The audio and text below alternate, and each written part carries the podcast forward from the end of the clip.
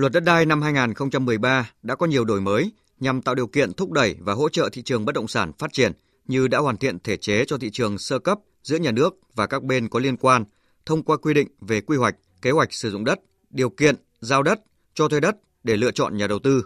việc giao đất theo hình thức đấu giá, quy định xác định giá đất cụ thể khi nhà nước giao đất có thu tiền sử dụng đất, cho thuê đất, cho phép chuyển mục đích sử dụng đất. Việc cấp giấy chứng nhận quyền sử dụng đất được đẩy mạnh đã tạo điều kiện cho đất đai tham gia vào thị trường. Tuy nhiên, một trong những nguyên nhân dẫn đến tình trạng đồn thổi, sốt đất là do thông tin các dự án quy hoạch phát triển đô thị nói riêng và thị trường bất động sản nói chung còn thiếu công khai minh bạch. Theo báo cáo của Bộ Xây dựng, có nhiều nguyên nhân dẫn đến sốt đất và sốt đất ảo. Song, lý do đáng lo ngại hơn cả là tình trạng giới đầu cơ bất động sản, lực lượng môi giới bất chính đã lợi dụng các yếu tố mập mờ về thông tin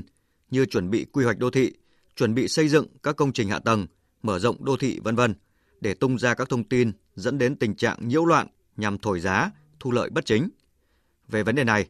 chuyên gia kinh tế, tiến sĩ Nguyễn Trí Hiếu cho rằng để mà đi theo kinh tế thị trường có lẽ tất cả những cái vấn đề đất đai giá cả phải được định theo uh, cung cầu giá phải được đấu giá một cách nó thẳng thắn và công khai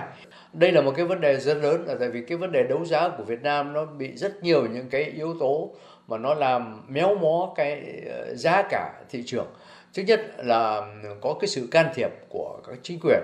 chính quyền trung ương cũng như là chính quyền địa phương. Sau đó là những cái vấn đề đấu giá nó nó có cái vấn đề lợi ích nhóm ở trong đó. Trên thực tế, sản xuất nông nghiệp của nước ta vẫn chủ yếu theo mô hình kinh tế nhỏ lẻ, manh mún, phân tán, liên kết giữa sản xuất, chế biến, tiêu thụ còn nhiều bất cập sự tham gia và đầu tư của doanh nghiệp vào nông nghiệp nông thôn còn hạn chế yêu cầu đặt ra hiện nay đối với việc sửa đổi luật đất đai lần này là cần quy định cụ thể để khuyến khích và tạo điều kiện tích tụ đất nông nghiệp phát triển mạnh thị trường quyền sử dụng đất,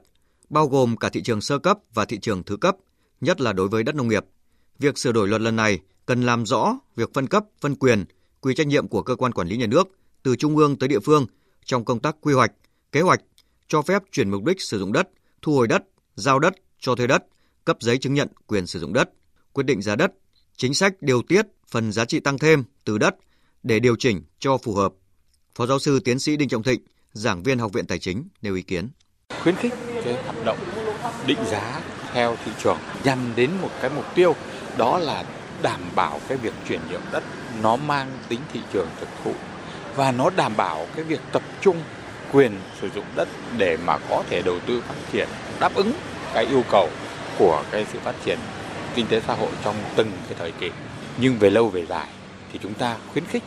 cái việc chuyển nhượng đất để từ đó hình thành nên đất đai nó đủ cái độ tập trung để thực hiện việc công nghiệp hóa trong cái quá trình mà phát triển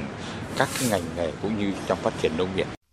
Theo ý kiến của các chuyên gia, luật đất đai sửa đổi lần này cần khắc phục những tồn tại, hạn chế sự phát triển của thị trường giao dịch quyền sử dụng đất như còn nhiều giao dịch chưa được đăng ký, giá giao dịch chưa phản ánh chính xác giá chuyển nhượng thực tế, còn tình trạng đầu cơ chậm đưa đất vào sử dụng xử lý tài sản thế chấp gặp khó khăn. Một vấn đề quan trọng được đặt ra là cần có quy định về trách nhiệm của cơ quan thông tin về quy hoạch, tiến độ triển khai các dự án phát triển cơ sở hạ tầng, các dự án bất động sản, nhất là các dự án lớn, trọng điểm tại các địa phương để minh bạch thông tin, ngăn chặn hiện tượng tung tin đồn thổi, đầu cơ nhằm đẩy giá để trục lợi. Bên cạnh đó, cần có biện pháp quản lý, kiểm soát hữu hiệu hoạt động môi giới của các tổ chức cá nhân có liên quan đến hoạt động kinh doanh bất động sản tại địa phương cần hoàn thiện quy định để thực hiện đăng ký giá đất, xây dựng cơ sở dữ liệu về giá đất, khung giá đất, bảng giá đất, giá đất đấu giá, giá đất đấu thầu, giá đất bồi thường tái định cư, giá đất giao dịch thực tế, làm cơ sở cho công tác quản lý nhà nước về giá đất, từng bước đổi mới phương pháp xây dựng bảng giá đất và hệ số điều chỉnh theo phương pháp thị trường. Ông Trần Văn Lê, giám đốc công ty trách nhiệm hữu hạn sản xuất và thương mại Phương Linh cho biết. Hiện tại là vấn đề đất nó liên quan đến đất thổ cư Thế đất thổ cư là một trong những cái ngân sách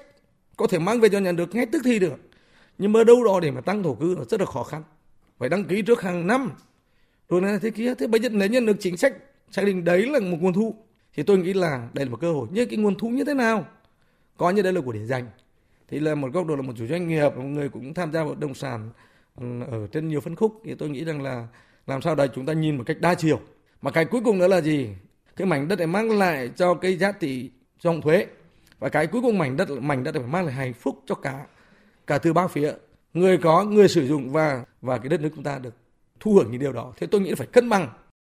một vấn đề khác đặt ra là cần đổi mới cơ chế điều tiết giá trị tăng thêm từ đất bằng cách lập bản đồ giá đất trước khi lập quy hoạch, sau khi lập quy hoạch, sau khi xây dựng công trình kết cấu hạ tầng, điều chỉnh đất đai, dồn điền đổi thửa tại đô thị để tăng thu ngân sách nhà nước, đồng thời ưu tiên cho người bị thu hồi đất, được giao đất hoặc mua nhà trên diện tích đất đã bị thu hồi.